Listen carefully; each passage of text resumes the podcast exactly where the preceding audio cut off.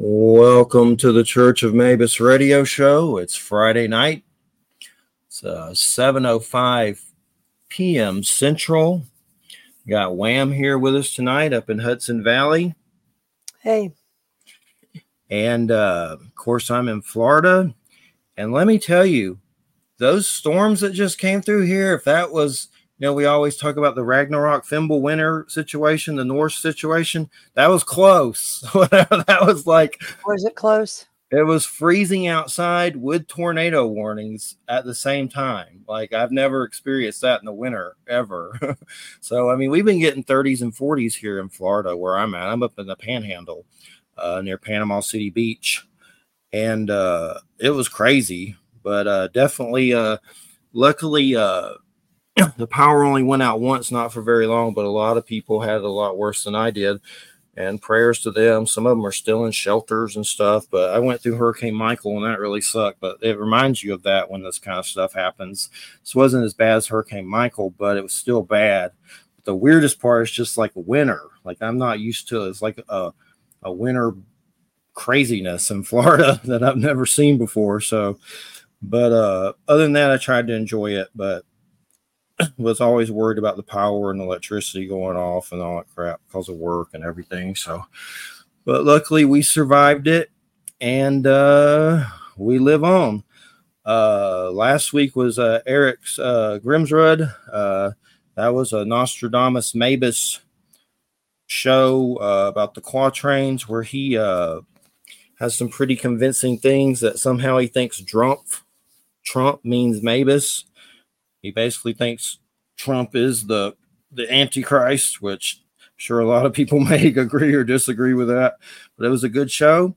And this week, I'm very excited to have Neale Donald Walsch return. Uh, the book is uh, Common Sentience, God Talk, Experiences of Humanity's Connections with a Higher Power.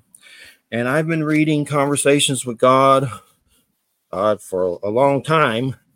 And I've also said that on many levels, they kind of kept me out of trouble and it was something to go to.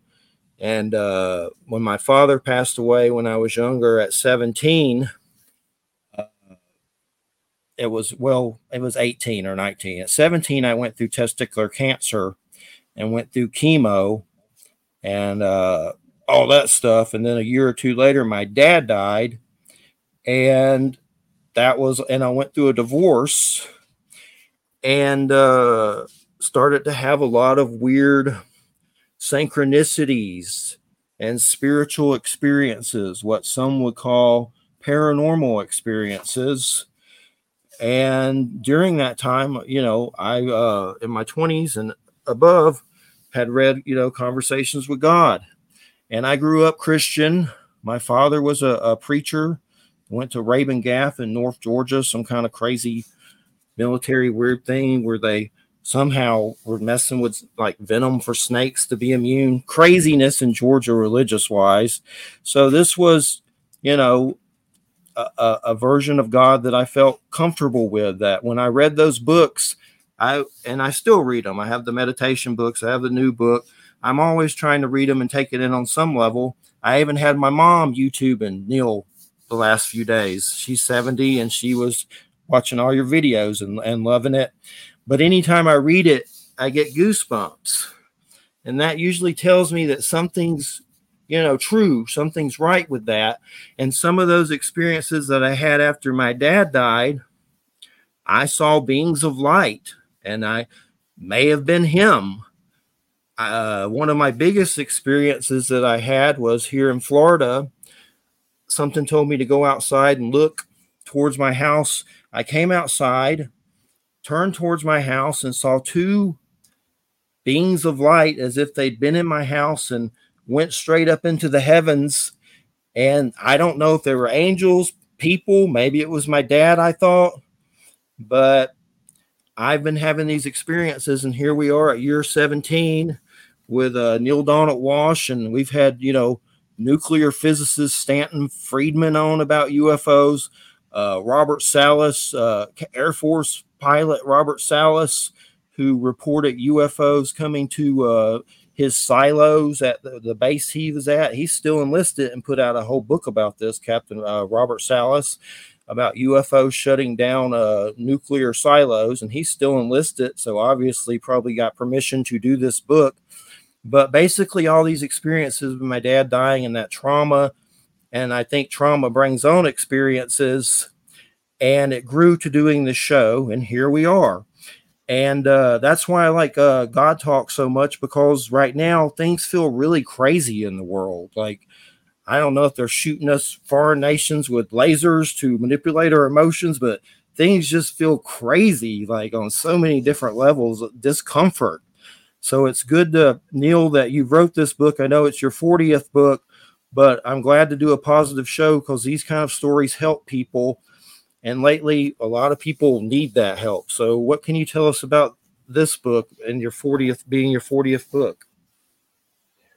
Well, it's my attempt to uh, help people to realize how they can have their own deep and personal and very real and intimate connection with the divine. You know, what's interesting, Jeffrey, is that recent surveys by sociologists have uh, uh, shown that more uh, than half the people in the world, actually 85% of the respondents uh, to a survey taken by sociologists have said that they believe in a higher power.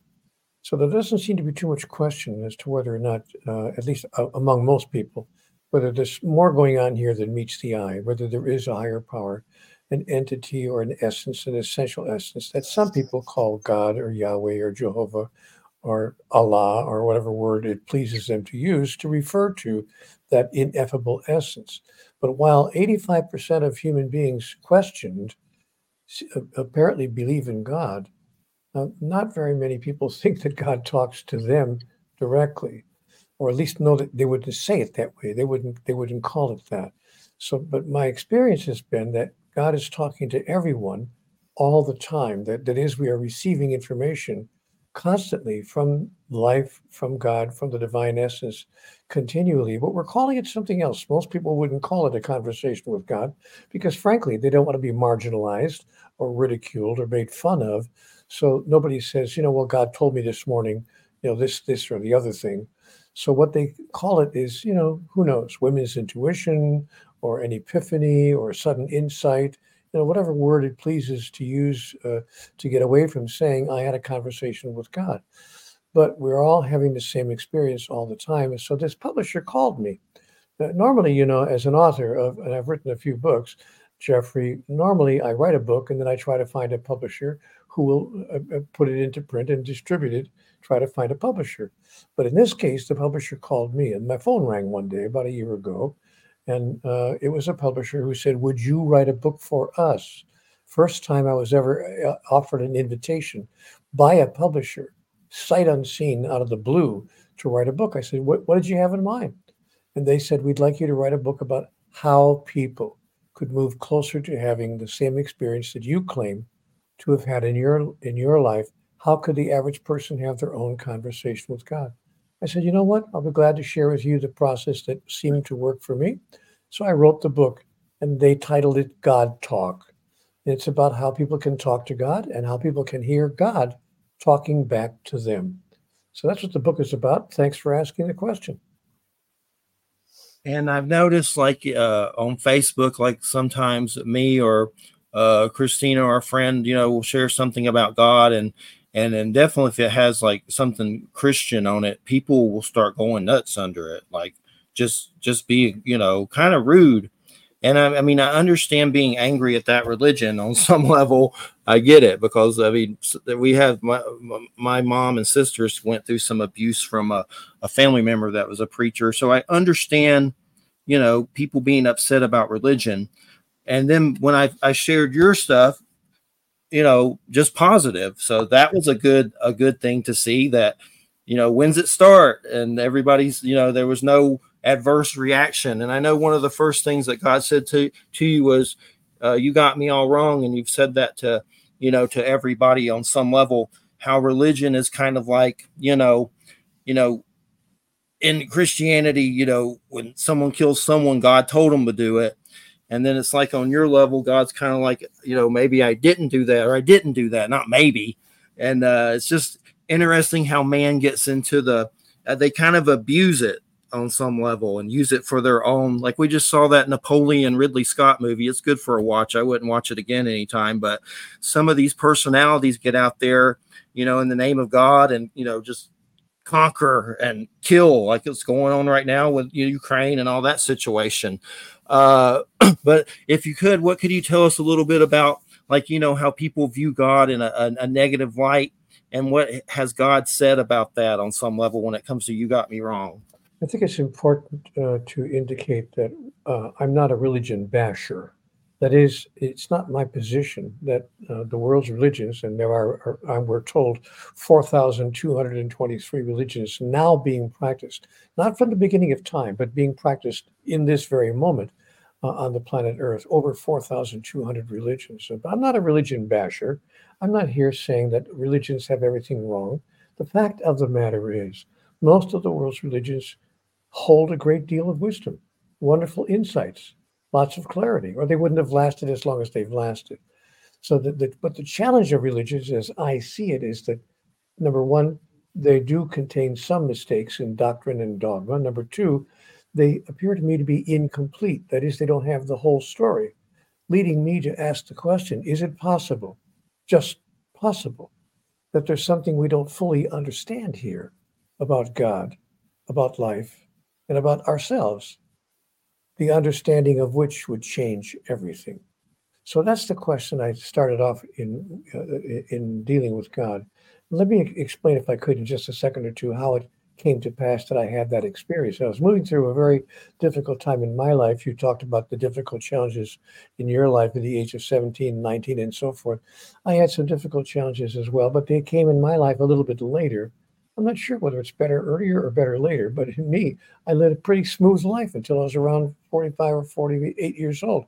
And then suddenly, uh, Jeffrey, everything began falling apart. I lost my relationship with my wife. We, we, we parted amicably. It wasn't a bitter parting, but we agreed that it just wasn't working. We probably should live a, a, apart. Fair enough. But five days later, I lost my job. I was a radio talk show host on a national syndication. And the corporation was losing money and they had to lose some overhead. And so I was the last person hired. So I had no seniority. Last in, first out. And the, you know, the, boss even said, the program director said, you know, I hate to lose you because you're one of our better guys, but you know, seniority rules the, the roost. And so I got to let you go. I lost my relationship and lost my job all within a five day period, but that wasn't enough uh, Jeffrey, the universe had a triple whammy in store for me. I'm driving to a, an appointment for a, a, a, job interview. I'm sure I'm going to get this job because I've got all the, all the qualifications. On the way to the job interview, an elderly gentleman turns left in front of me, makes a left turn, smacked right into my car, and it wasn't a fender bender. He totaled my car, and I wound up with a broken neck. I wind up being raced to the hospital. They get me over there, and I will never forget the wording of the hospital examination form, it said I had suffered an avulsion fracture of the seventh cervical vertebrae posteriorly. Well, uh, but uh, uh, uh, a, a, a, a three quarter inch avulsion fracture. Jeffrey, a three quarter inch break in your neck. We're not talking about a hairline fracture. We're talking about a break in your neck large enough to put a pencil through. And when I woke up from the anesthesia, the doctor le- leaned over the table and, and, they, they put, you know, they put stuff in to, to close up the gap in my neck. But the guy said to me, you know what? I've been doing this kind of work for a long time. 95% of the people who come in here with a break that severe in their neck die if they don't die instantly because of uh, spinal cord complications. But you managed to survive. Not only did you survive, Mr. Walsch, the others, the, the 5% who don't survive such a severe accident, are certainly usually paralyzed from the neck down. You suffered neither consequence.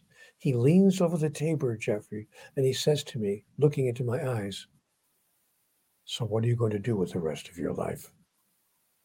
Because you've been given an incredible, once in a lifetime gift.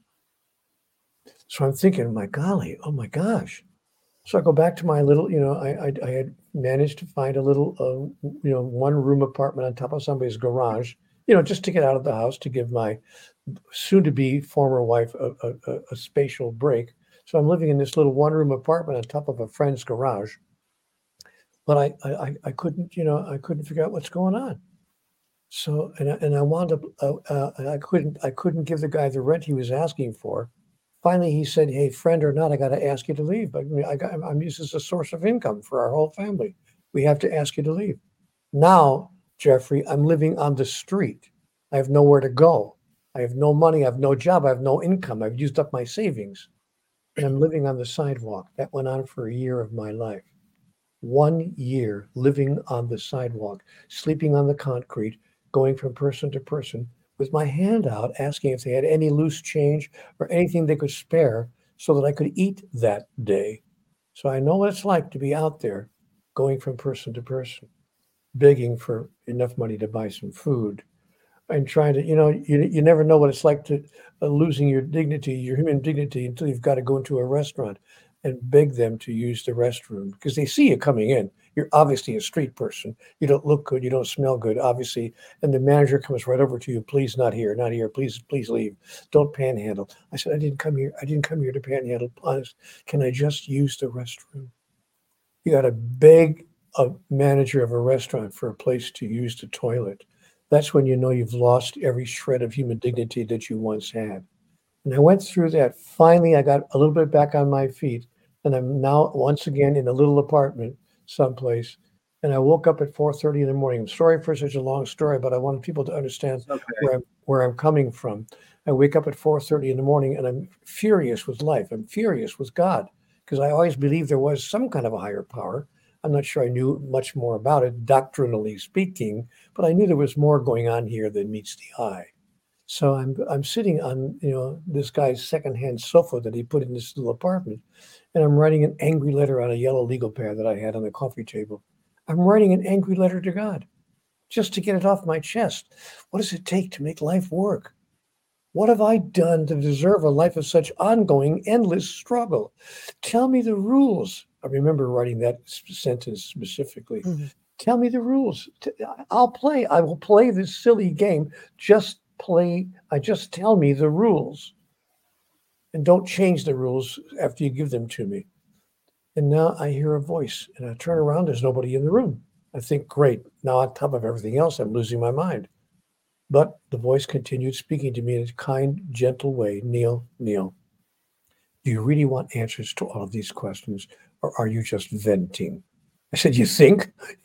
but if you have answers, I'd sure as hell like to know what they are.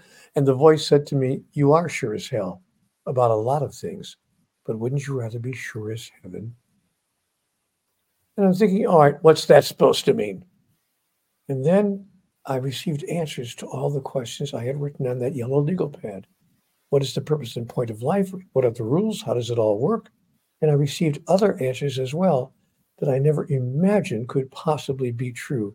And that is what launched what I came to understand was my own personal interaction with the divine, my own, if you please, conversations with God.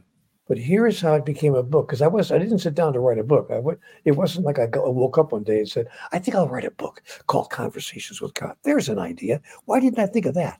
No, I never had that. I, I, I was having a personal spiritual experience, but in that experience, I was told, "You will make of this one day a book." And it will be accessed by many people. And I thought to myself, that's not going to happen. Nobody's going to write a book. I mean, nobody's going to publish it. And, and what publisher is going to say, hey, we got a guy here who's talking to God. We got to get this book out right away. Hold the presses. No, it's not going to happen. But in fact, a small publisher on the East Coast, you know, I sent it to four or five publishers just to see what would happen. I literally sent them my handwritten notes. I Xerox the notes and sent them off to some publishers. And one publisher called me and said, Hey, you know, we want to put this out. This is fascinating stuff. And I thought, you know what? That's, uh, I can't believe it. You're actually going to publish this book. A small publisher on the East Coast. They, but they put the book out. And I thought, okay, it's not going to sell 500 copies. And I was right. It didn't sell 500 copies. It sold 5 million in 37 languages. Not bragging, just saying. So that's my story, and I'm sticking to it. and uh, of course I've seen the movie. And when it comes to the process of writing your book, was it like a channeling or automatic writing, uh, like a like a super consciousness, like coming through? I mean, could you tell us a little bit like about that? Yeah, you know, it wasn't like channeling, Jeffrey. Channeling, you know, the way people usually think of channeling is when your body is taken over by some other entity. I didn't experience that at all. And it wasn't automatic writing either. I mean, you know, it, wasn't like something exterior to myself was controlling my hand and causing me to write certain things. It, it was simply a process of receiving thoughts in my mind. I was honestly, it, it felt like taking dictation. I would ask a question and I began, of course, when I realized I had this incredible connection, I started asking it questions about everything parenting, diet, you know, sexuality, human relationships, uh, uh, finding right livelihood, a career that makes sense to my soul. I asked questions about everything. And I would receive answers instantly. So I simply wrote down what I was hearing. It took, it felt like I was simply taking dictation. That's how it felt. That was the experience. And finally, I, I, when I sent it off to a publisher and they decided to actually put it out, it shocked me. I couldn't believe it. But they did. And it wound up becoming, again, not bragging, just saying, a global bestseller in 37 languages. And when it comes to like uh, the horrors in the world, a lot of I know humans like to blame God easily. We find ourselves doing it kind of like in a weird automatic kind of way. And I mean, there's part of me, you know, I mean, I like comic books. I'm like, I want God to just Superman up and go kick Putin's butt or whatever, you know. I guess what are some of the messages about that? Like the people that just see, I mean, there's just so much, ugh, you can't blame God for it, but it's just trying to understand it and also not lose your connection with God or not blame God for it like uh, recently, I've had a boss do crazy stuff with financial stuff, and he's very Christian, and you know, and uh, not. I was raised Christian. I, I still believe in, in Christ, and I've had those light being experiences, and I've said, you know, they obviously probably have a supervisor. Maybe it's Jesus Christ. They're glowing and uh, it's it's interesting too. The the this company puts out a book on light beings. That was kind of cool to see. So I didn't feel as crazy. Uh, they also the your this publisher has a whole book on that. So that was kind of cool to see. But when it comes to the horrors and and still keeping that God connection and not blaming God for all the crap in the world, what what could you give us advice on that? Well, I asked God, you know, if if if you really are God, if you really are, you know, the highest entity in the universe, the higher powers, so to speak, why don't you just stop what's going on on Earth? Why don't you just change things? What are you doing? You're just sitting around watching, you know, the world fall apart. Do something for God's sake. You should excuse the pun. And God's and God made it very clear to me. God said, Neale, it's not my intention to turn you into minions, to turn the entire human species into just a, a race of minions who just do what I say, you know, follow the orders uh, and, and then I'll be good to you. You know, my love for you is not transactional.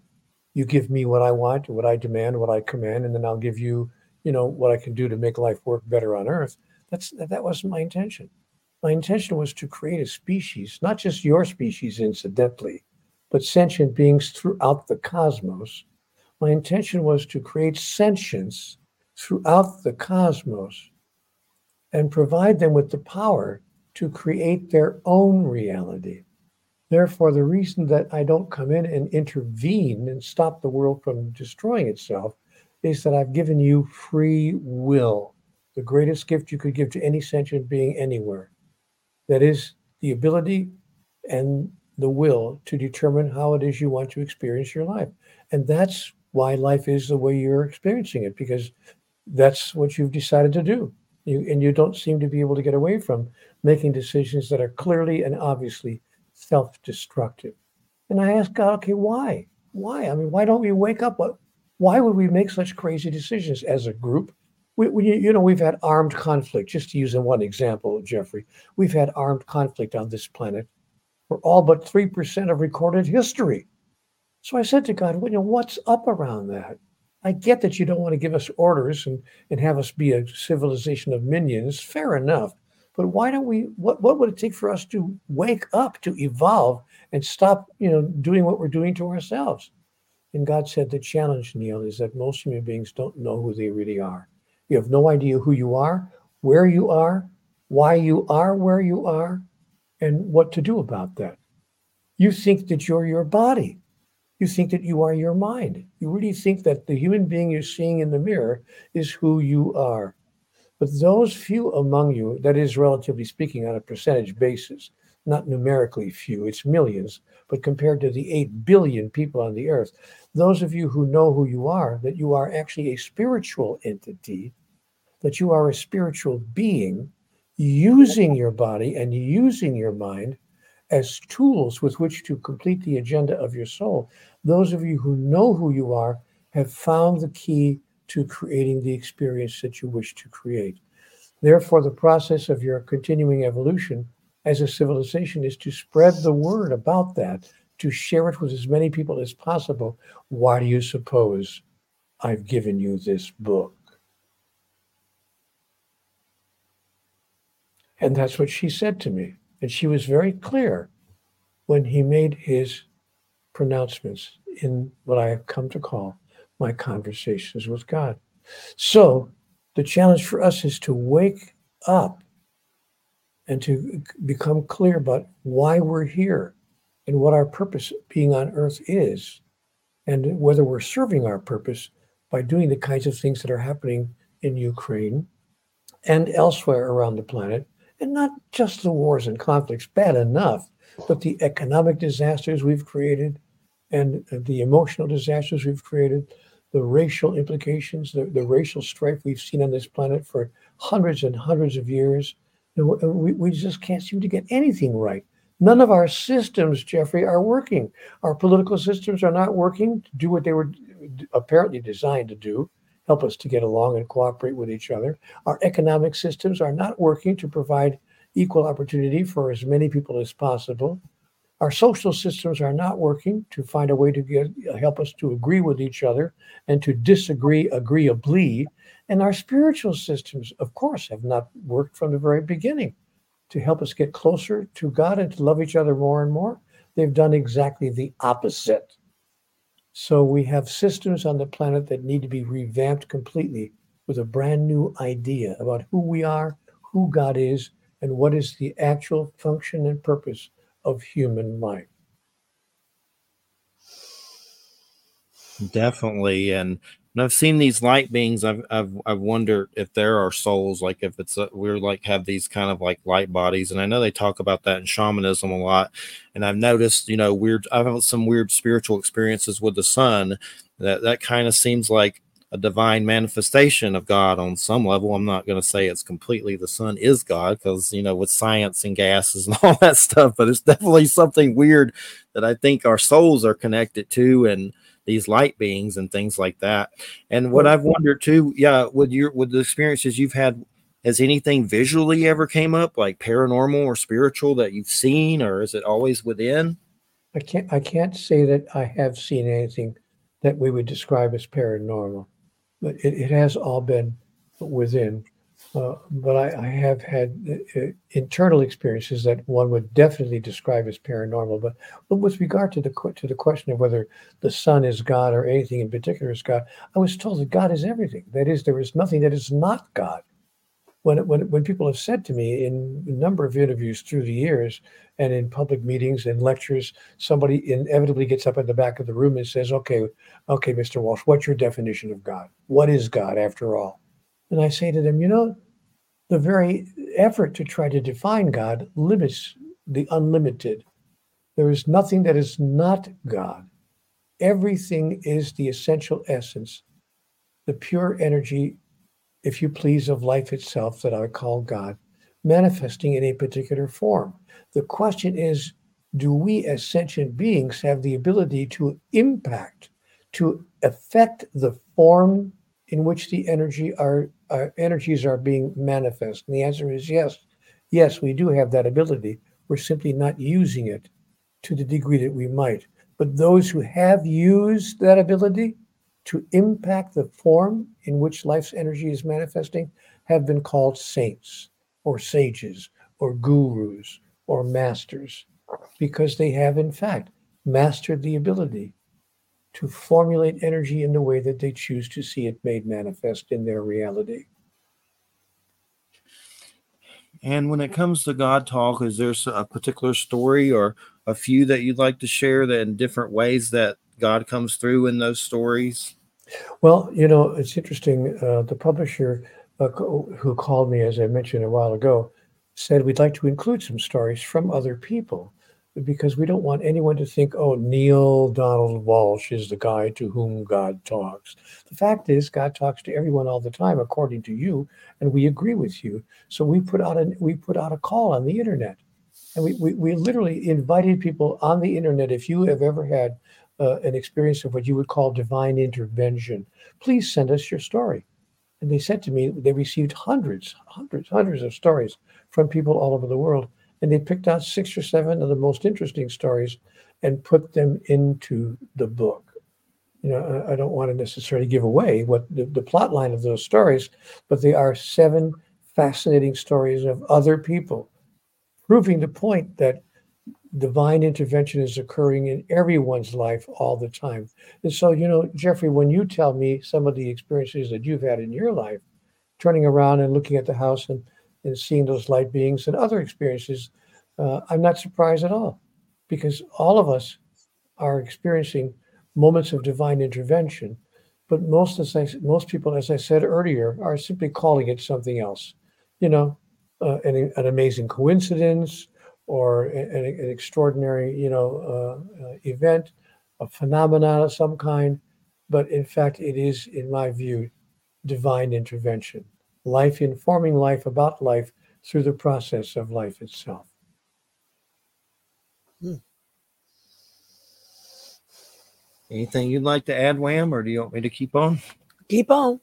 Okay, keep on. Well, I was just hoping that Wham, you'd just be a little bit more quiet because if you've been bucking the heck out of me by yakking, yakking, yakking, you just can't keep quiet. So please, if you just go to the background, Wham, and stop taking so much of the program then we could have Jeffrey would have a chance to say a little more of what he wants to say. yeah, she she she jumps in anytime. She's more uh, support for the second hour.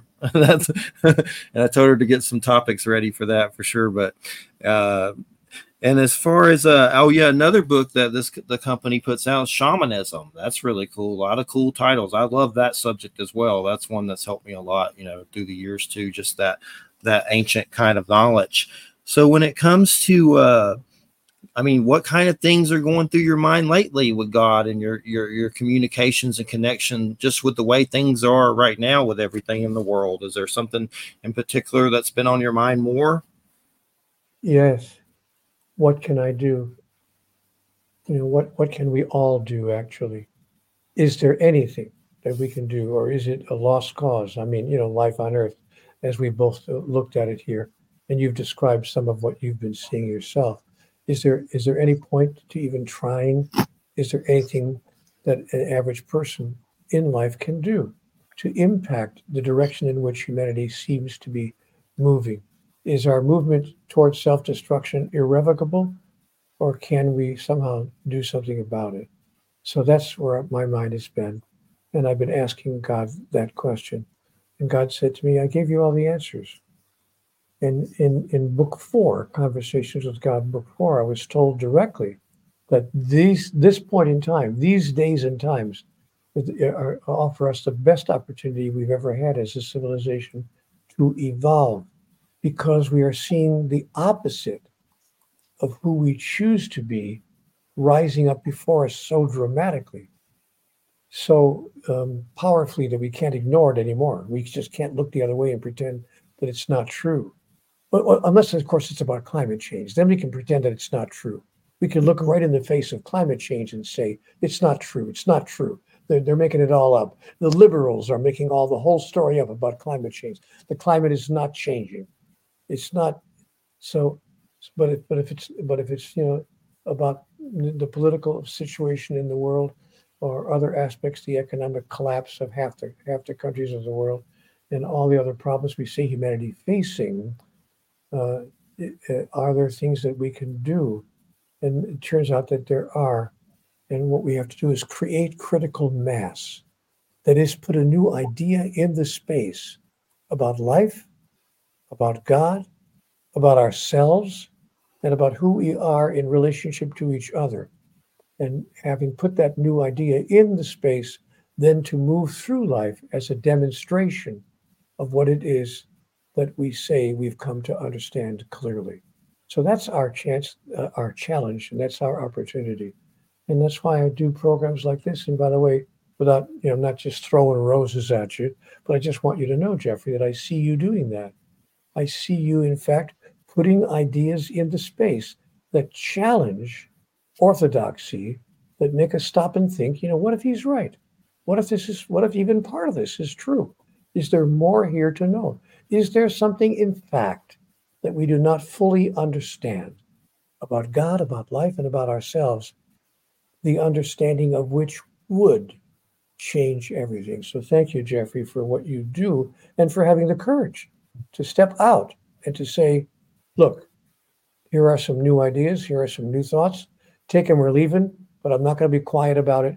And then for moving through your life as a demonstration of what it is you've come to understand. Nice going. Nice going, Jeffrey. Thank you. And uh, well, that's what the big part of the reason we're all here is I saw a bunch of weird stuff that I don't understand. I've been trying to, and part of that was weird UFO stuff and some weird beings that I still don't know what the heck they were. They're weird. But one thing that's been interesting is how much this UFO subject is taken off in the media. It's like the X Files. Like I try not to even watch the news that much, but I'll walk by my mom's TV and it's like all they're talking about on NBC and all this stuff. Like it's crazy. They're releasing weird footage. There was some weird footage that uh, it's on a, a show called uh, Leak Project, and it's they got some weird like looked like he said jellyfish mech suit over Iraq, and it may have been something military, but it was this weird thing that almost looked like a mechanical jellyfish, like if it was from a GI Joe cartoon, but it was real footage of this thing. That was just the weirdest looking thing, and it was real, like real footage over Iraq. And it was probably some weird military junk i mean or something like that. But do you have any thoughts when you see all this ufo stuff in the media now? I know you talk about other beings and stuff like that but what kind of goes through your head with seeing all we're being bombarded by the ufo stuff now what goes through my head is what i was told in my conversations with god there are what conversations with god defines as highly evolved beings and uh, the acronym HEBS, H-E-B-S, is used throughout uh, the latter portion of the dialogue in CWG. So HEBS, highly evolved beings, if you please, do exist. I mean, obviously, mathematically, it would be impossible for them not to exist. It's clear that there is intelligent life throughout the cosmos. Perhaps not here on Earth, but there is intelligent life throughout the cosmos.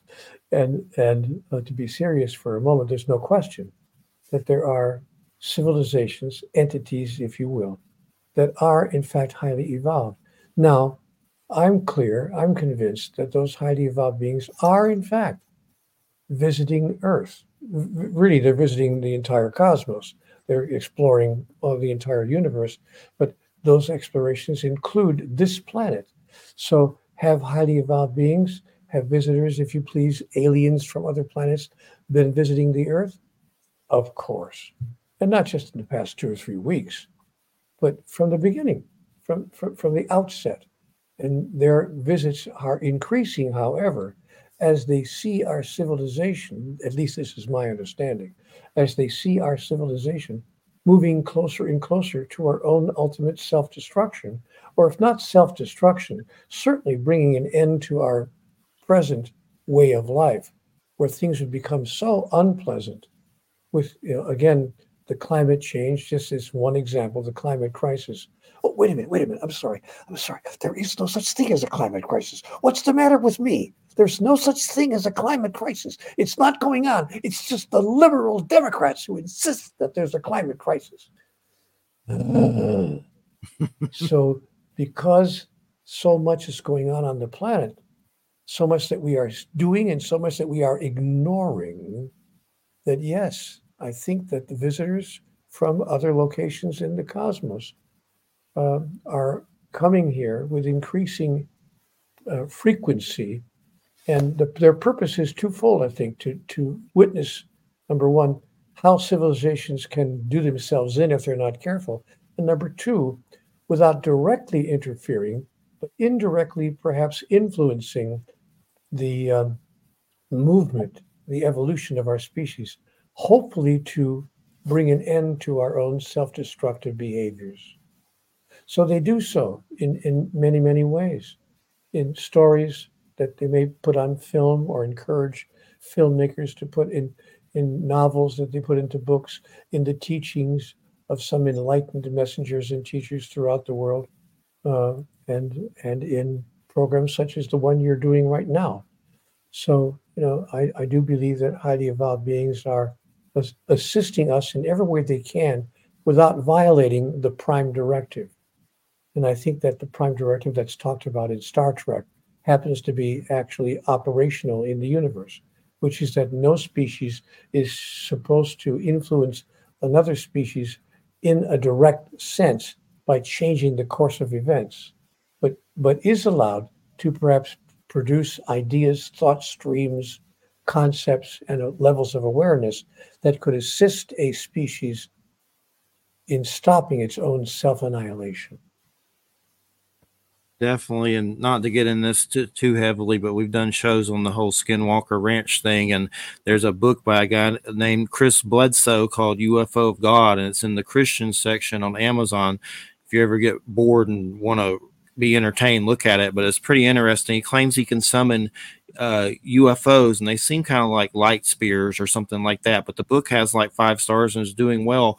But the Skinwalker Ranch show has all these government. It's on the History Channel. There's one beyond Skinwalker Ranch, and there's Skinwalker Ranch, and there's obvious phenomenon going on at this ranch that's very weird, like a portal. Like they're always getting weird stuff there that's just crazy weird. But the but to close that part out because I don't want to get into it too heavily. Uh, there's all these military people there too, like uh, Colonel John Alexander and uh, Utah head, whatever of governor. Like that's why that show's so weird. That's the weirdest show on all this stuff that we're talking about that I've seen ever on TV. That's just creepy because there's so many government spooks on it. And then they're like really talking, you know, getting footage of crazy UFO stuff. So it's definitely we've reached a, a crazy point in our history with all this stuff for sure in the media and even that show the last one ended saying there's a base there and they don't know if the government put it there underground or if aliens did. And they're sitting there with uh former robert bigelow uh, security, and he was someone that bought that ranch a long time ago and studied it for the government and stuff like that. But just basically, just things are definitely crazy when it comes to the UFO stuff lately, for sure. But uh, one I think thing, it's only, you know, Jeffrey, to interrupt you, I think it's only a matter of time. I don't, I don't think, I think it's inevitable. I think it's only a matter of time before the existence of so-called UFOs and what we call aliens uh, becomes widely known, widely accepted, widely embraced, actually, uh, and widely experienced on this planet. Just a matter of time. Um, my hope is that we will get to that place sooner rather than later, because the sooner we do, the faster will be our self healing, in my experience. Yes. And uh, I've noticed that with people that I've interviewed that you've read, you know, like I've read your book since, you know, for a long time. And uh, I noticed like when you, you've immersed yourself with someone, then you interview them, you, you deal with uh, more uh, nerves with that. And another person that I've, I've interviewed, Joe R. Lansdale, who I've read since like elementary school, that writes a lot of fiction. But I was curious when you get bombarded with anxiety and stuff like that is there anything you do to try to deal with it on some level? Like anything any any process you go through to get rid of it? Or i know there's one thing i've, I've seen that little only little prayer you need where you can ask god to like transform your anxiety and negativity into something positive that helps but it still seems like it comes back eventually on some level. Well you know jeffrey this is going to sound terribly arrogant and I, I hope it doesn't come off that way but honestly and truly I don't experience moments of great anxiety anymore, not since my conversations with God experience. I did for the first 50 years of my life, no question about that. But since the conversations with God encounter, I can't honestly say that I experience, you know, moments of great, huge anxiety.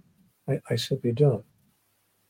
Uh, that helped me to understand the, the, the prayer that I say when I'm, I'm moving toward the edge of anxiety, when I start becoming a little bit fearful or a little bit nervous about something, I, I say my, my favorite prayer that God gave me and offered me to use.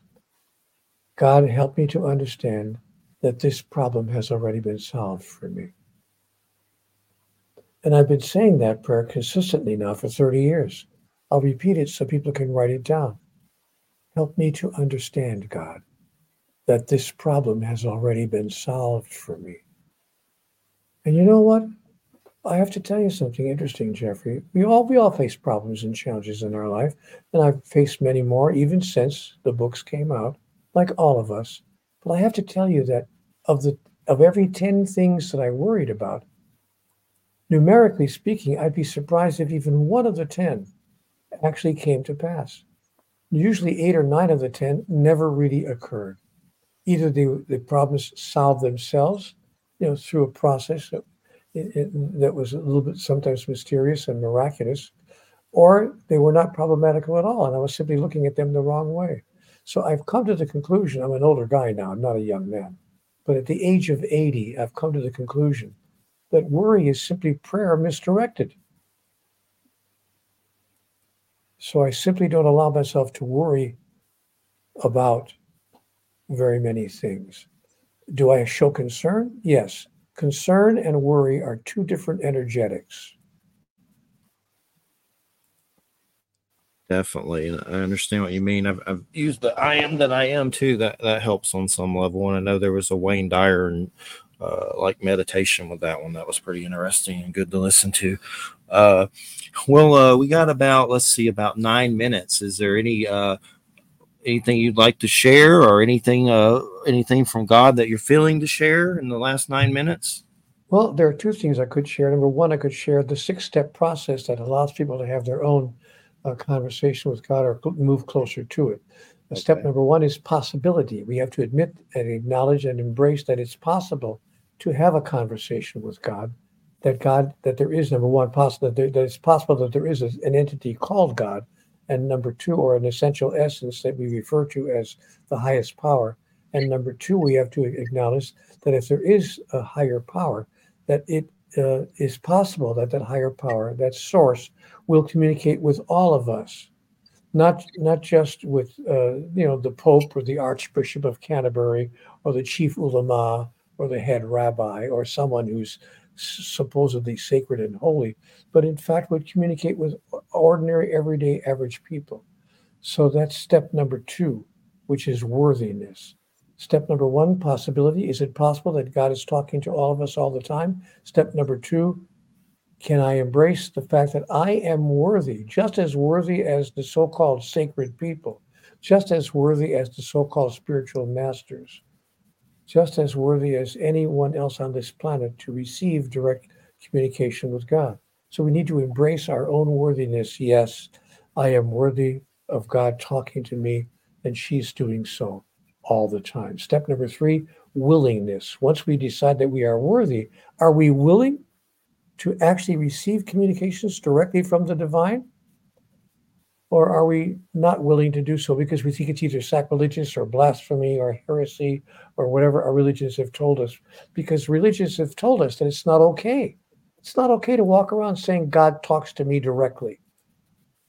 Religions tell us that's blasphemy, that's heresy. And in, by the way, in certain countries of the world, making such statements can get you into real trouble, uh, theological trouble and and uh, political trouble as well. So we have to move into a place of willingness to receive conversations with God. Step number four: wakefulness, to stay awake, to allow ourselves to be aware when those communications are coming to us, because God communicates with us in a hundred different ways across a thousand moments in a million lifetimes. Not just one way, not just like, you know, whispering in your ear, if you please, but in many, many ways. Uh, a, a, feeling we might have, a, sudden feeling that comes over us, or, or a vision that occurs to us, or light beings that appear to be arising from our house and going up into the heavens, or, or whatever the way might be. So stay awake. Don't fall asleep at the switch. Step number five, acceptance. once you receive a direct communication from the divine, do not reject it and say, "Ah, it's just my imagination.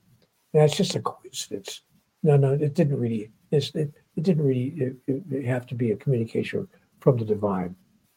You know, it, it, don't don't don't set it aside and pay no attention to it. Accept it for what it is and what it was. And step number six, discernment.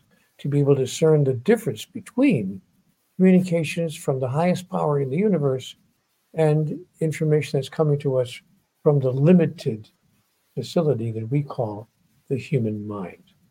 So those six, six steps are described in much greater detail with examples and so forth in the book titled God Talk. If people want to know more about how they can move closer to their own conversation with God, I do encourage them to obtain the book God Talk.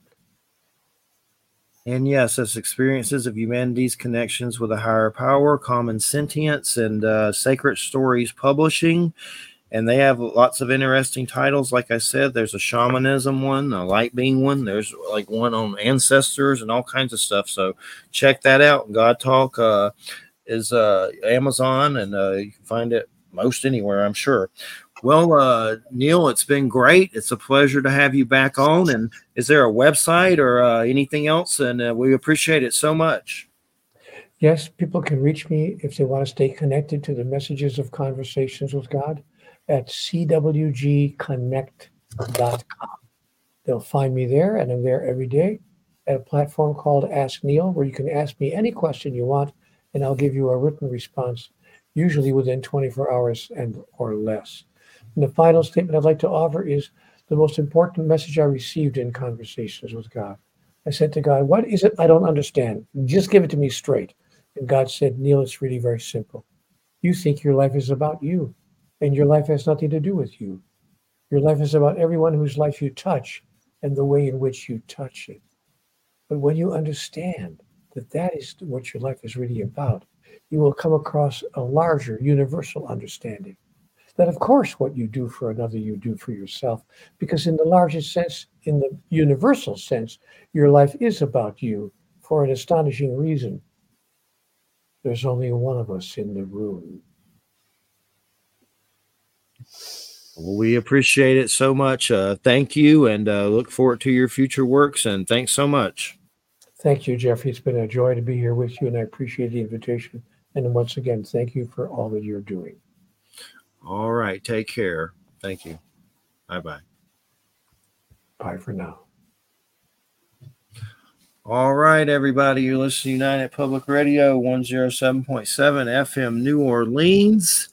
And uh, sitting in here with the dogs, and luckily they haven't been having any uh, gas attacks. That's good because, man, I don't know what they do, but to keep the, the white sage incense ready for that. but uh, what, what a change of dialogue. yeah. Uh, but uh, I know he's even brought up uh, uh, Seth and and something. I think there was something. In, he's been in documentaries where they brought up that kind of stuff. So the secret and different things like that and stuff. Uh, but definitely, uh, man, United Public Radio 107.7 FM New Orleans. And yeah, that storm did come through here. That was freaking nuts. I liked it on some level, but others are like, ugh, didn't. Well, you know, those storms are always a little scary. You know, we get nor'easters here, and uh, at this time of year, they should be giving us, sending us snow. And we did get some snow. Um, I guess it was um, last um, last weekend, Sunday, Saturday into Sunday, we did get like we got almost a foot of snow here, but um, you know, three days later, um, it was 50 degrees and we were getting rain, and that should have been another snowstorm. So, yeah, climate change. So we're you know we're having flooding and it's uh, it's very strange, very strange weather. I'm sorry, I'm tired. It's okay. I understand. My mom and Christina went to Panama City Beach till Sunday on the beach. They were Yeah. a, good- a hotel, a hotel deal. So we have an RV, and uh, everything always leads back to the poop highway. Mice, for some reason, have gotten in it, and I had to clean it out. And the mice, there's a field behind here, and the mice situation. They barely get into the main house, but they get into this building and then the RV, and they're vindictive little butt heads. Like Uh, They'll go. Mice will get into everything. they're They'll evil. everything. They'll eat and they'll poop. They eat, they eat, poop, and pee. That's what they do. They will ruin. They don't care. I swear they don't care. The weirdest thing is they got into. I don't like using that little green poison crap because I know it can hurt other animals, but I don't really know what else to do when it's that bad. And it's almost like you just. It's better off just to not put anything there for them because they break into the bags of that stuff and eat it like suicide kamikaze Jim Jones mice. That's pretty strange. And then what happens? Do they like die? Die. I don't ever. I rarely do I find a body, but yeah, that's what the neighbor. Yeah, they, if they ate it, they're dead. But I don't ever find it. But they break into it and eat it. It's like they're going crazy because the earth's Yeah. tilted or something. Well, well, well they're hungry. They're Yeah. hungry. There's lots. Starving. There must be like thousands of them. Yeah, there's probably way too many. Way too many. And then they till the fields and stuff, and everything goes crazy and everything. And I guess that makes them go crazy. But the worst part is when they, you know, get stuff that like a book, like I've had some book casualties, man, that'll, I'll just be like, I'm going to get, I don't use that sticky paper stuff, but I'm like, should we put that in the RV around where they're coming? Like, I don't like that stuff. It's horrible. But it's like, what do you got to do? They're yeah, crazy. I know. I know. Crazy.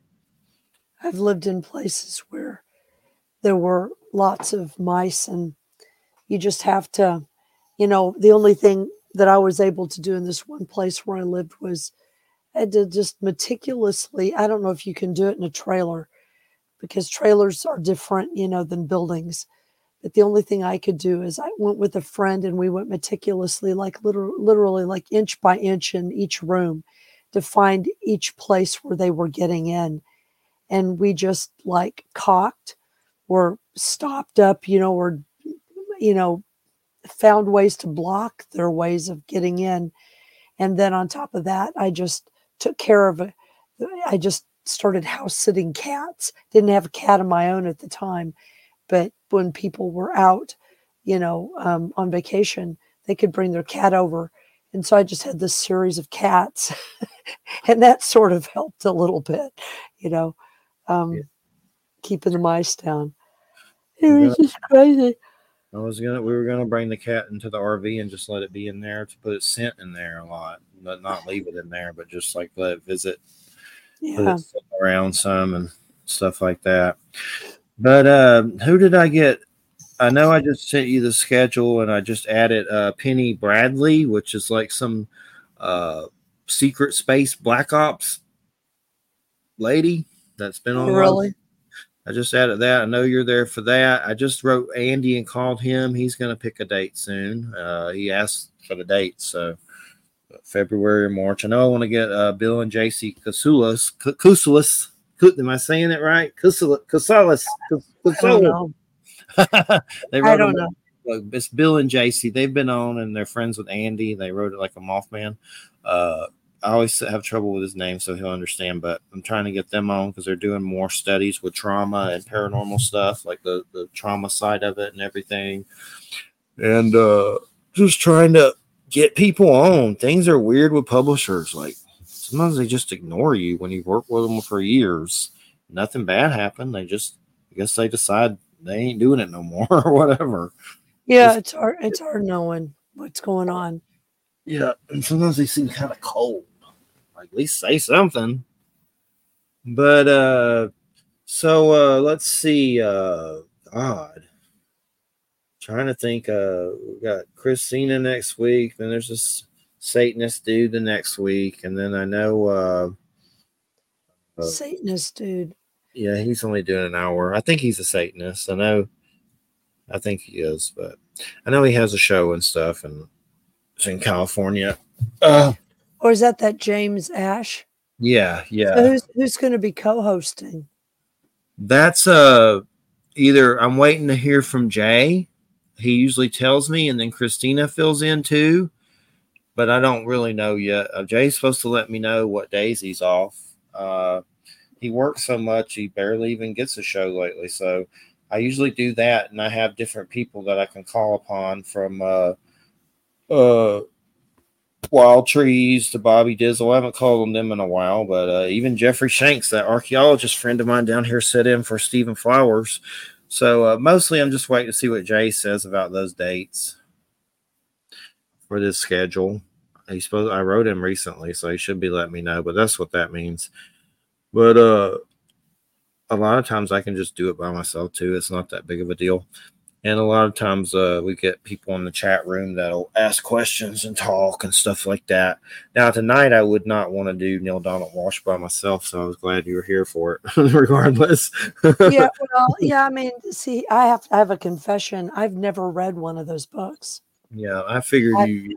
I, I mean, it's and and it's not, it's not that I just didn't, you know, I just, I wasn't drawn to them, yeah, and it's not that I disagree actually with anything that he said, um, or find them objectionable in any form.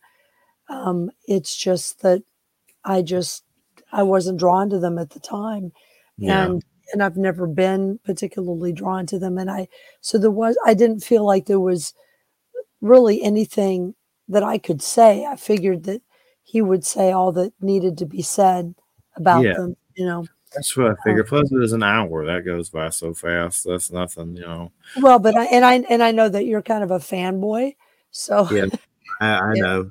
so so you know that's it's more important that you get something out of that um than me say anything but you know i didn't have any i, I didn't have any objection to anything he was saying um Yeah. It went by went by quick too. Like an hour does go by fast. It's strange. Like it's weird because he has like nine minute videos and it's a lot of info, just like in something on YouTube that's nine to twelve minutes. But an hour, I mean, that if you saw an hour show, that's a lot. But a show on radio, it seems like it goes by faster for some reason. I don't well, know. when, well when you're in the middle of it it does you know and and uh you know and and if if the show's going well you know like the interview is going well or the, or the person who's talking is doing a good job of doing that then yeah it does seem to go fast Definitely. And uh so uh what's been going on? Have you been reading anything good? well um I, I think that i think i don't know if i mentioned this last week or not but i've been reading this massive book um uh, the, the latest book by maria Phil, I can't, i'm not going to say her name right because i can't say I it right now of her books, Allen. Viking Lady, right? yeah well yeah she wrote the book seeds of yggdrasil I have that one. and this is her second book and it's called the great knowledge um, um, Viol, Viol Kingi stories of Seidr and initiation and basically what she's done is she's gone through these are based on a, a, a series of uh, presentations and patreon things that she did. And it's it's massive. I mean look how thick it is. But basically what she's done is she's gone through um, the literature uh, not only norse literature or germanic literature but um, about specifically you know for example stephen flower um, he wrote a short booklet on seidr in which he includes all of the of the accounts of Seidr that you can find in the prose Edda, the poetic Edda, and the sagas. So it's just the Icelandic literature, basically. What she does is goes one better. She she basically looks not only at obviously those, but at but I mean, everybody who's ever looked at those accounts, especially in the sagas, uh, will tell you that um, the description that is given of people who are of women who are doing this practice, um, they're, they they are portrayed as being Finnish or Sami. That's the clothing that they have on, and so what she did was she, um, you know, using current techniques of anthropology, uh, she went through and exhaustively went through all of the accounts, um, not only of, I mean, obviously of Icelandic stuff, but of in the last 500 years of people uh, who have collected accounts of Finnish people, Sami people, uh, Scandinavian people, Germanic people, um, all do, or Lithuanians, Latvians, uh, everybody that's sort of in the Northern European Baltic area um, who were, were doing similar kinds of things. And what she's able to do is put together sort of a general understanding of what all of these folks were doing. Because what she points out is that the first part of the book is is just a description of of the different ethnicities, the different types of people that live in the Arctic Circle, Baltic Sea region. Um, and what she points out is that even though you have, you know, Germanic people and Slavic people and and you know Indo-Europeans and Uralic people, you know, the Sami and the Finnish, you have all these different kinds of people. The fact is, is that genetically, when you actually look at them genetically, you can't really tell the difference between these people too much. Um, um, you know, you've got several different, you've got like four different language families and and a bunch of ethnicities and um, you know different identities, national identities. But these folks have been hanging out with each other and you know having sex with each other and eating eating each other's food for like you know two thousand years, and um, so they shared a lot of the same practices. And uh, and and she talks about the runes for example that the word rune even though we think of it as an indo-european rune uh, uh, indo-european word and that it you know most linguists identify it as that the fact is is that that rune also appears in the sami language and we really don't know exactly where it originated.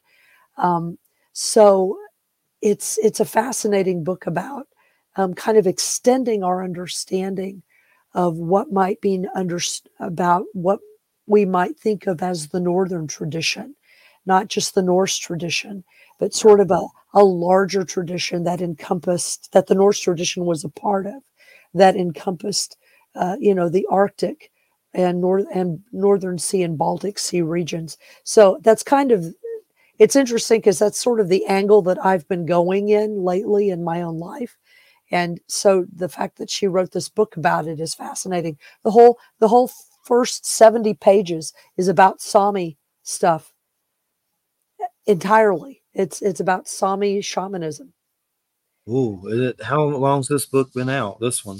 uh this one it's been out um What year do you know? oh yeah i'm gonna look it's real This came out or it to tw- 20 uh let's see I have to get it because I have another one. I've only looked Uh, through the it's it's it's it's it's 2022 or 2023 it's pretty recent I have the seeds one and I didn't read it yet, unfortunately, but it's Yeah. very looks looks very cool. yeah no and no it's uh i mean literally like what she basically and by creating that context then what she does when she starts talking about the runic stuff or the Seidr stuff the initiate because what she's trying to do ultimately is and, and this is kind of like what i got information on sort of internal information on and also was given information about that this from my kind of oral information from my first uh, rune teacher is you know if you think about the the stories of odin you know hanging from the tree and catching up the runes and everything you know there's a context an initiatory context to that story that's missing and she argues, and I've I've always argued this. It's always nice when you've when I like I've had an idea about something, but then somebody else comes along and says the same thing, but they have all of the evidence. You know what I mean? So that tells me that my intuition was good. Yeah. Um, but um, basically, um, the reason why, I mean, there's actually several stories of of Odin's initiation, but the but the reason why the one of him hanging on the tree was focused on is because it's the one that most resembled, and this is this is only true in the Anglo-Saxon um, tradition. It most resembled that of Christ, so it could be used as a launching point for conversion, and that's that's what sort of has made it, um, you know, made it sort of be foregrounded in the literature. But it, there's obviously a context to it that's behind that story, and so that's what she's been trying to get to. And um, what, what what's interesting to me is that about I don't know, it was maybe about seven years ago. I had I was doing a vision quest, uh, doing a retreat, and part of what I got out of that were a series of very short auricular stories where where Odin, my connection to Odin, was talking to me and explaining to me like the some of the context, some of that background to to his story about hanging up in the tree. And I was given a series of stories about that, which kind of recast um, ways in which Odin has been seen, and um, so that he's much more similar. And then and then later on, I came across Anglo-Saxon material that showed that some of those intuitions were correct. Um, but anyway, some of the stuff that she has in this book um, further validates some of that interior gnosis that I got. So that's part of the reason why I've been digging the book. You know, I've been, I've been really, I've been really sick, so I haven't been able to read. I read like little chunks of it and then just sort of sit with it because there's a lot there. But um, you know, um, that this that is the book I've been sitting with lately. Actually, Nice. I'll have to get that for my for my uh collection for sure. So I have it. But uh I I have a lot of Norse books. Some of them I've read, but I also have a lot of those like Norse like oracles and stuff. There's some really good ones out there. Like I have even some weird old ones that are kind of hard to find that are Norse that I've gotten from eBay and stuff like that, collecting them. But Yeah, I mean, a- another book that you you might find interesting. I know I've mentioned it before. Hold on, just a second. Berserker, Berserker, Berserker. And and this is actually for your your your people too. Um, is this book right here? It's called Trolldom. Trolldom: Spells and Methods of the Norse Folk Magic Tradition. Now, there's there are two books named Troll. There are two books called Trolldom. This is the one to get. The one by Johannes Bjorn Gårdbäck. There's another one by some chick named Maria Sylvia, and it's crap. It's just crap. It's terrible. But get this one, Trolldom. What it Troll- is, The troll- Trolldom. D. Troll, yeah, d- yeah, troll and dom, trolldom, and this book is basically what it is. Is it's uh, it's an outline of uh, folk. It's it's it's out of the uh, mostly it's mostly Norwegian, okay, but there is some Swedish stuff in it, but it's mostly Norwegian. But it's got all of this um, terminology in it. It's like a spell book. And it's all very and it's very traditional. Um it dates i mean the stuff but the stuff in it is old. It dates from the, the middle ages up through the mid 20th century. And um all kinds of uh, spells. But Is- it, Is it B J O R N Bjorn like that? That's yeah part- bjorn bjorn johannes bjorn gårdbäck gårdbäck Is that gårdbäck B J O R N though? yeah yeah bjorn that's it's- enough to find it. That's I put Trolldom and that Bjorn. that's That sounds awesome, though. I'll definitely. No, it's it's and it's got. I mean, for people who are looking for like the real Norse stuff, and this and this book is so similar to the kinds of stuff that that like my first rune teacher was telling me about. Very similar kind of approach. The terminology was a little different because it was in a different language, but um, the, the word the word trolldom comes from well, it comes from that's uh, the the current term for the your in Old Norse with the term Jötnar, which means giants.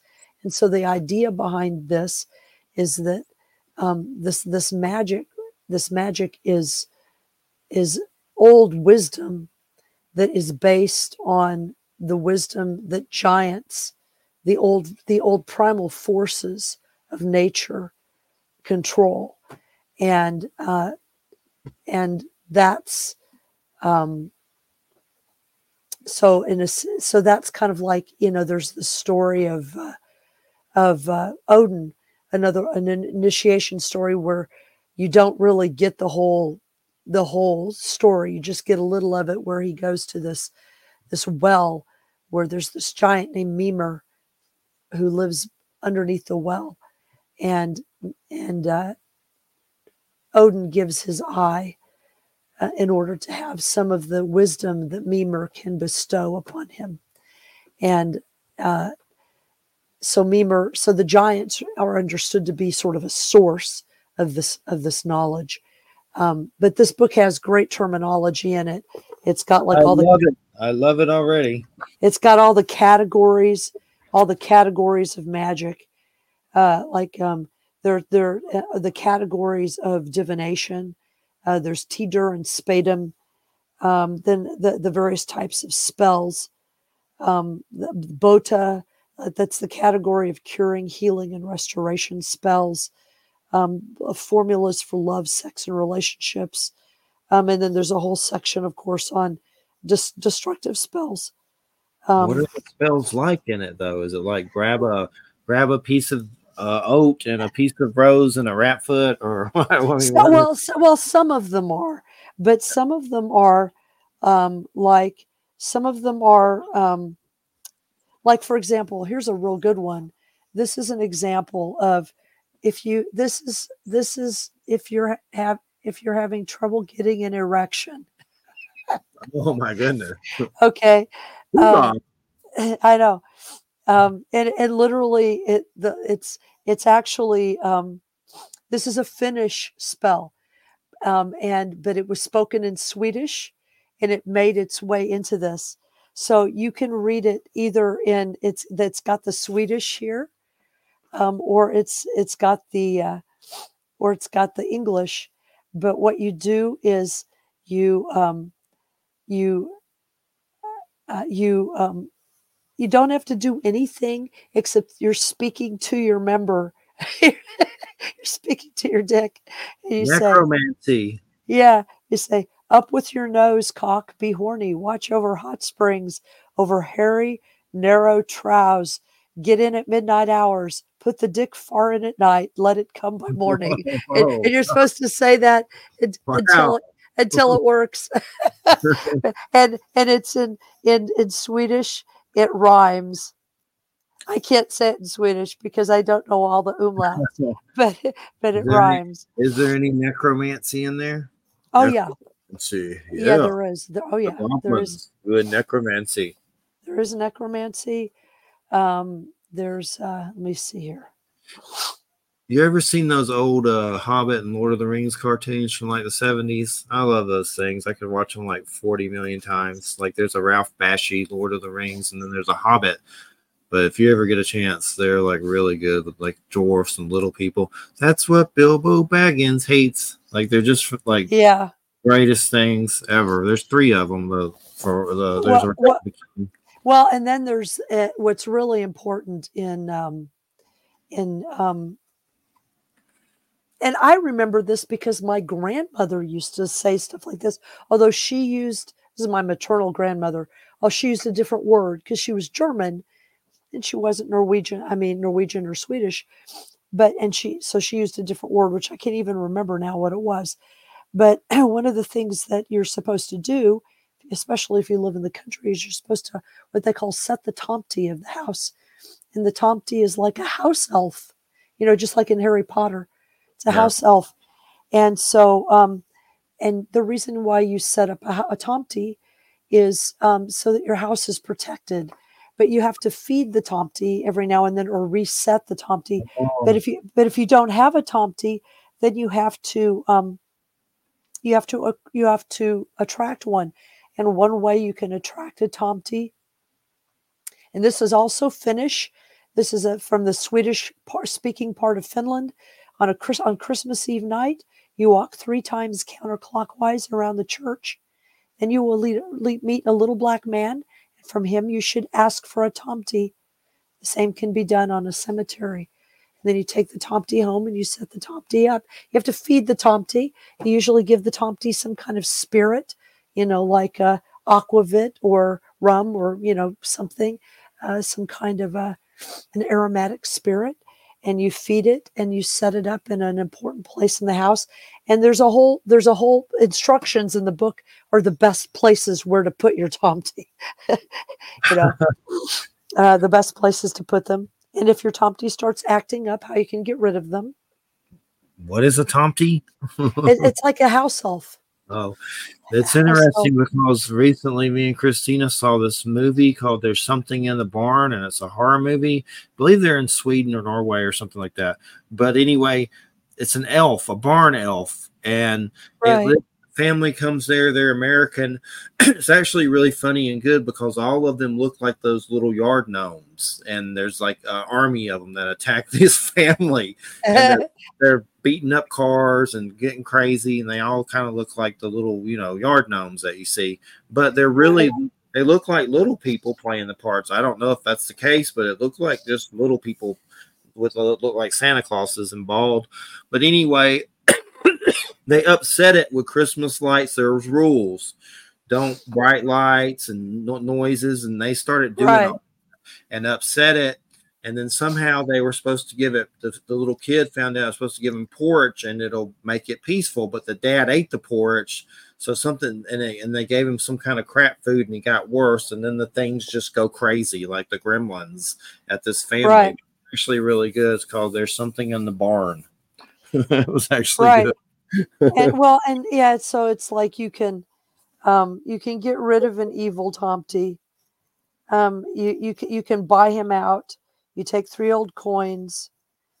Uh, the coins are tossed into the place where he is residing, with the words, "Here is your dissolution," and then he is forced to, he is forced to leave. So there are different things you can do.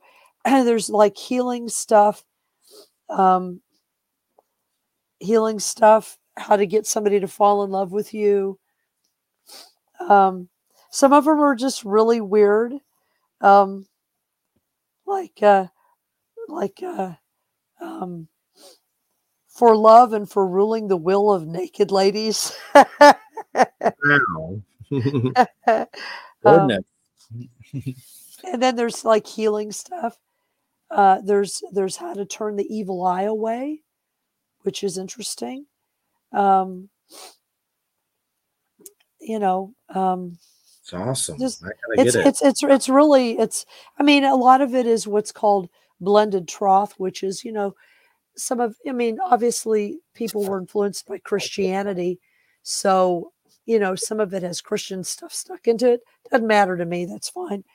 Um, you can you know the the basics of it are still are still good i mean and some of it you can't do and some of it's gross you know like you use urine you urine or you know like the bladder of a small bird you know or some some weird crap crap like that you know That's cool. I gotta. I'll definitely. Uh, that's that's a must-have. It sounds like. oh sure. it's I, it's one of my favorite books i just when i when i'm wanting something to just read to just read weird crap i just open it up and I wonder if Fred. Fred Yeah. Anderson. I wonder if Fred knows about that book. I'll have to tell him, or you can. yeah try to tell him about.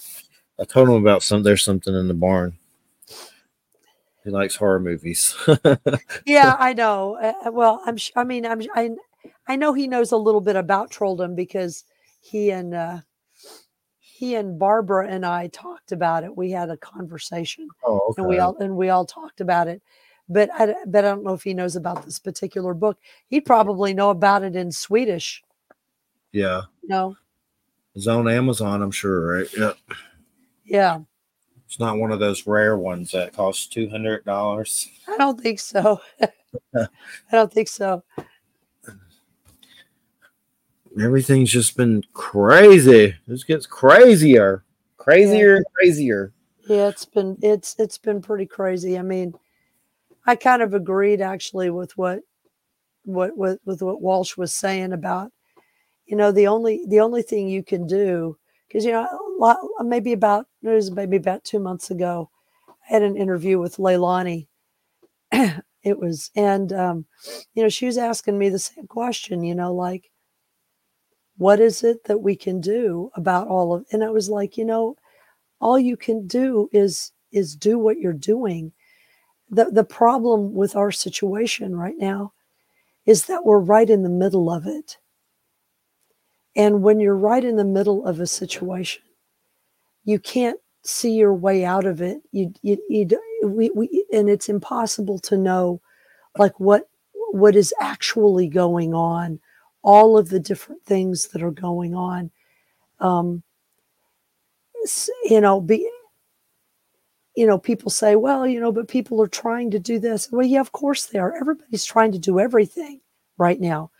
So it's like all of the possible energies good and bad are sort of up in the air and and you just have to really believe in what you're doing and just really stick with that and not not allow yourself to get derailed too much. I mean we all get derailed by some things but not allow yourself to get derailed too much by by appearances. I think that that's the thing that for that i have found useful for example in the seth material and in uh, uh, and in a course in miracles. But one of the things that both of those teachings really emphasize is that we are trying to manifest stuff and we will manifest stuff. But a lot of the bullshit I can say bullshit. A lot of the bullshit that we see is as is as a result of everything that's come before, you know, coming up and suddenly presenting itself. And um, so it looks really bad. And if you believe that that that's all that there is, then it could get even worse. But you have to believe beyond appearances that that what that the that the love and the light the beings of light um, all of that um, that that is still true regardless of what it looks like. And that isn't pollyanna. It's it's actually it's actually hold, hold holding on you know with your fingernails to the bare truth. You know it's um it is going crazy, but you can't allow yourself to believe for a minute that that's the sum total of what it's going to be, because then it will be that. And I know that for myself, actually. Um, because you know, I mean, you know a little bit of my story, Jeffrey. I've been through crap, just like he was through, went through crap. And I, I- I've lost, you know, I've lost everything, like like he described, more than once in my life you know, where you lose relationship, job, housing, everything within a 48 hour period. That's happened to me at least three times in my life. And every and every time that happens, it it's sort of like it's the reason is is because I really need to pay attention. You know, I've been holding on to stuff. I'm a very stubborn person. I don't move very easily and so I've had to get kicked around a lot.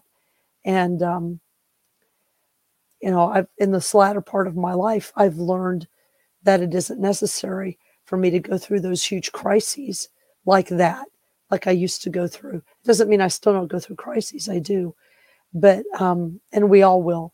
But I, I don't have to, you know, and I can actually ask now, the universe, God, whatever, can ask now. You know, you don't need to pile it all on me. I'll do. Let's just kind of do it as we go along. you know what I mean? It's like there's no necessity for me to have my ass kicked anymore. It's Yeah, it's just I've just had my ass kicked enough, you know. Um, definitely. you Sometimes know, it, it can feel like like just something's after me or after us, everyone. Like just some I don't I don't try to get paranoid and say it's the devil. I mean, maybe that's something to it somewhere along the lines, but it's just like like the stuff with my job and things like that that are going on. It's just like it feels like something's just trying to pick away at you with different ways. Like and it just yeah. seems like Well, kind of singled out sometimes. well, it, well, you're you're. I mean, you're obviously not singled out because everybody in your job is ex- probably experiencing this. yeah. And from your and from your description, part of the reason you're experiencing this is because even the people in charge are experiencing this. So you're you you you all are sort of all experiencing it together. You know. Um,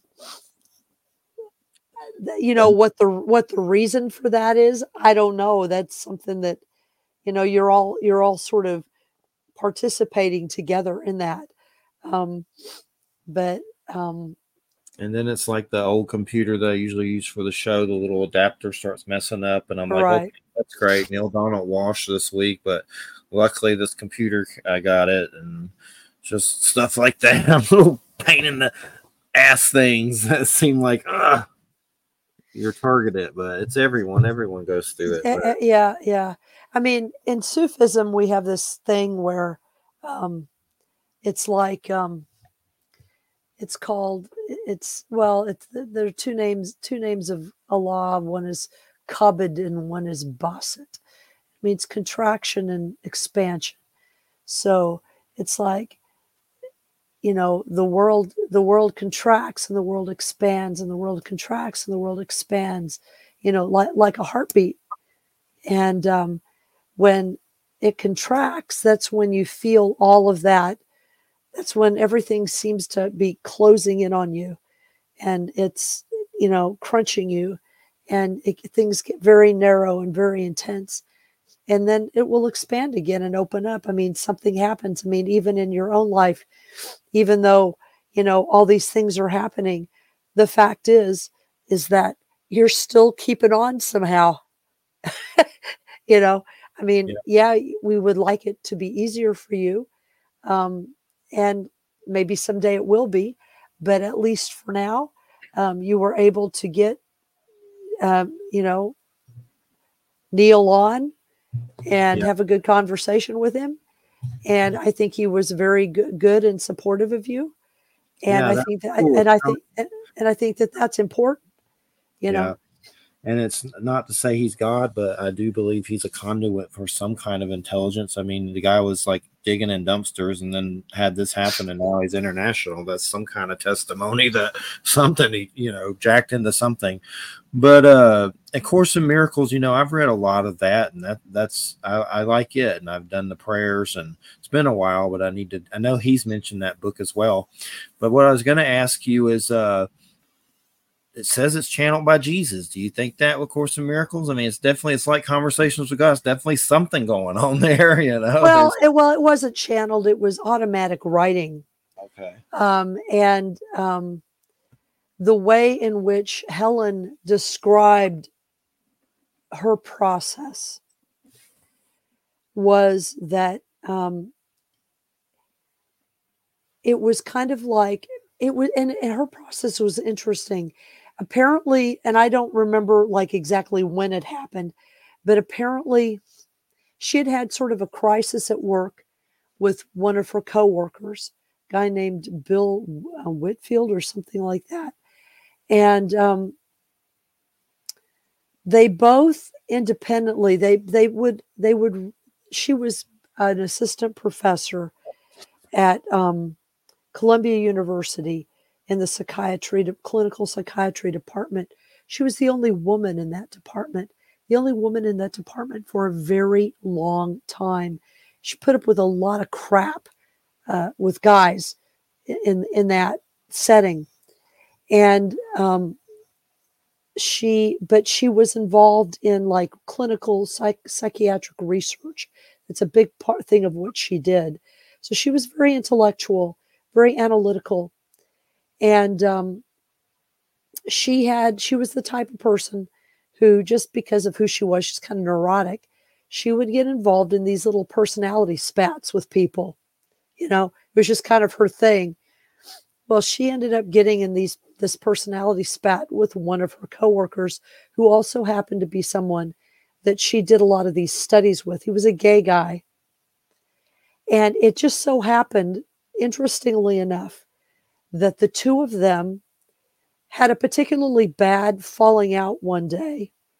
And they both went home and had the same thought about it. And that thought seemed to come from nowhere. That thought was, there's got to be a better way to do this kind of thing. You know what I mean? Than than constantly picking at each other. And so they they reconnected and they shared with each other the fact that they had both had this insight. And so somehow at some point, I don't remember the process now. I'd have to reread her biography um, that was written about her.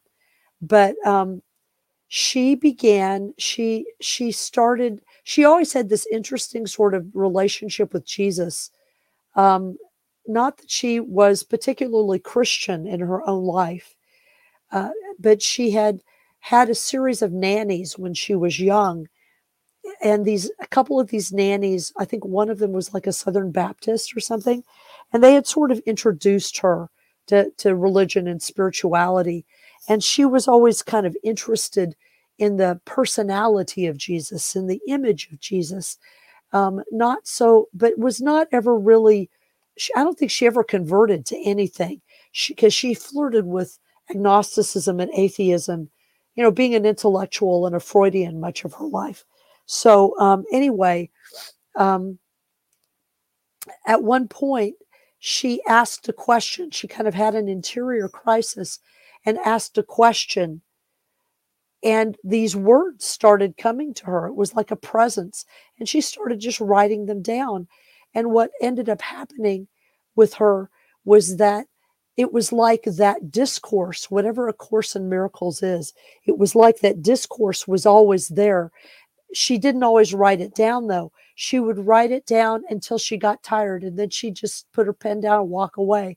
And then the next time she decided to sit down and write, it would pick up right where it had left off. And it could be days that had passed between. Yeah. And it would just pick up. So it was automatic writing, is what it was. And uh, the the the the uh, copy, the sort of the official copy of the of a Course in Miracles, is not what is not exactly what was penned. Um, once her manuscript was finished, um, and there were a few corrections that were made that were grammatical cor- corrections where Jesus or whoever was talking did run on sentences, you know what I mean? And yeah. so they they just sort of, you know, tried to make them a little bit more grammatically, you know, sound.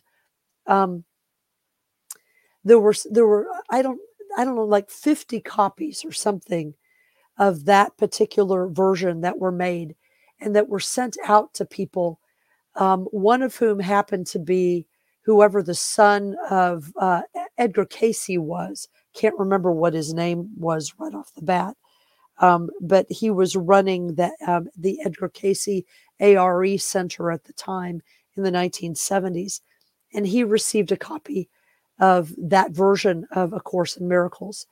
But what eventually ended up happening is that um, the guy who became associated with sort of the uh, the foundation of A Course in Miracles, Kenneth Wapnick, he was an individual who um, became acquainted with um, uh, Helen and Bill later on after the book was written and worked with Helen specifically to produce a copy of A Course in Miracles that, from their perspective, was more user friendly.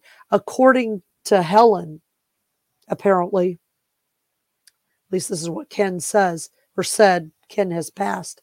But according to Helen, Jesus gave permission for these edit- these editorial changes to be made um, so that the book would be less tedious in some ways. The language would be more consistent, and uh, um, and also gave her permission to give Ken Wapnick permission to kind of be the um, guardian, if you will, of of the uh, of the official version of A Course in Miracles.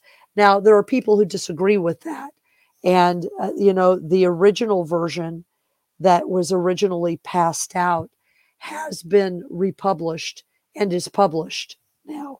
Uh, you can get it so that you can compare it if you want to to the you know the the uh, foundation version of A Course in Miracles. And there was at some point a copyright fight about it and everything. But the, but you know I don't really care. Um, because that's why that's why it's called A Course in Miracles, not the Course in Miracles. You know what I mean? It Um, seems it seems like Jesus to me. It's pretty deep. It- is it is deep. It is it's for you know it is for intellectuals. I mean, and Kenneth Kenneth is was pretty clear about that. Actually, he said that in his biography uh, of uh, of uh, of Helen, which is called "An Absence of Felicity." Um, he says that because what's interesting about Ke- Helen, and and this was true of of of uh, Jane Roberts of the Seth Material as well. What's interesting was always interesting to Kenneth about Helen was that Helen produced this text. This is what this why this biography is called this.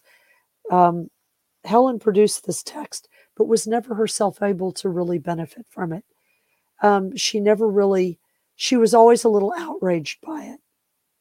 There was a part of her that never really accepted that um, it, either its authorship or or the message in it it just seemed too irrational to her. And so there was a part of her that was very um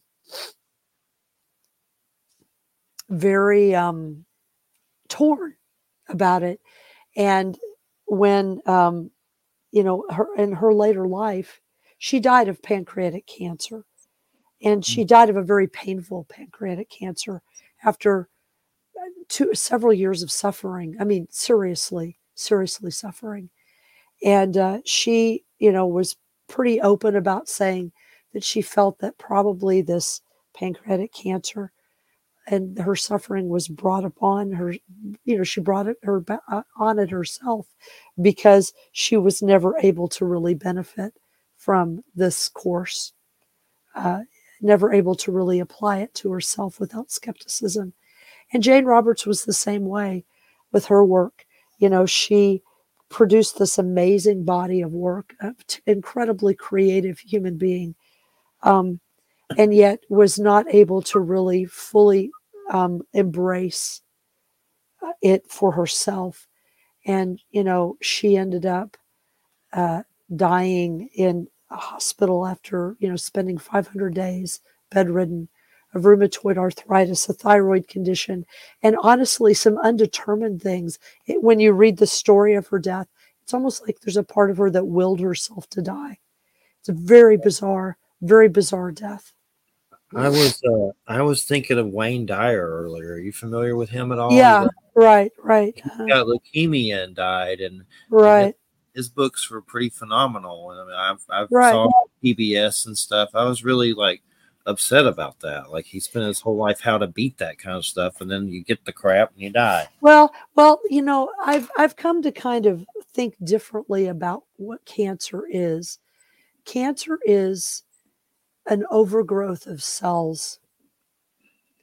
You know, it's it's it's cells that decide that they aren't going to die in a regular fashion like cells are supposed to. They they just sort of go wild. And um I've I kind of wonder whether people who and you know who end up dying of certain types of cancers they do so because i mean i think everybody has their own reason why they die of cancer. Everybody who dies of cancer it's a private thing. You know this is what the seth material talks about. But like i had a sufi teacher um in fact her anniversary of her death was was uh, a couple days ago. And uh, she died a couple years ago. And she was an incredibly um, transcendent human being one of the most amazing human beings i've ever met. She was one of those people that i don't know there are people that you meet in your life that they just there's this energy that just comes off of them this power that comes out of them. And you know that they have something you know what i mean? They it's it's, it's they've encountered something they know they know something. But she um, so she was an incredibly advanced human being but she developed you know one of those brain cancers that you can't heal. You know what i mean? That take over your brain and kill you. Ugh. and and and uh, she she decided to regard it. She did she did uh, an initial radiation treatment just to shrink it a little bit to give herself a little extra time because it was inoperable and so the radiation was only going to like stave it off for a little bit. So she uh, there were some affairs that she needed to get in order. There were some things that she wanted to finish. So she did get the radiation treatment so that it would give her a few more months so that she would be able to do that. And so she so she spent the last months of her life the last 18 months of her life um, traveling saying goodbye to people saying goodbye to things um, learning how to live with it being very aware of what it was doing to her brain what it was doing to her body just and being very accepting of it allowing it to happen um, helping people you know deal with it. You know eventually it stole her ability to speak. And um you know but she would still meditate with presence with people. And you know it's and then towards the end it got a little bit difficult because you know the body doesn't want to let go. And um so you know w- the last few days were a little difficult just because of that. But um be- just because the body doesn't want to let go. But um we all decided that part of the reason why she she had this particular thing happen is and i think this is true for people with certain types of brain cancers is that the fact is is that they've grown as much as they're going to grow right now in their physical body. Yeah. and so um so, so something so some part of self is gradually just going to take them out of that you know what i mean? You know a lot of times people get cancer in in places where um, they have unresolved issues. Like my father um, he was just diagnosed. I don't know if i even told you this. My father who of course i have not had contact with for well i did have some contact with him i guess in 2019 but i haven't had sustained contact with him for 30 years.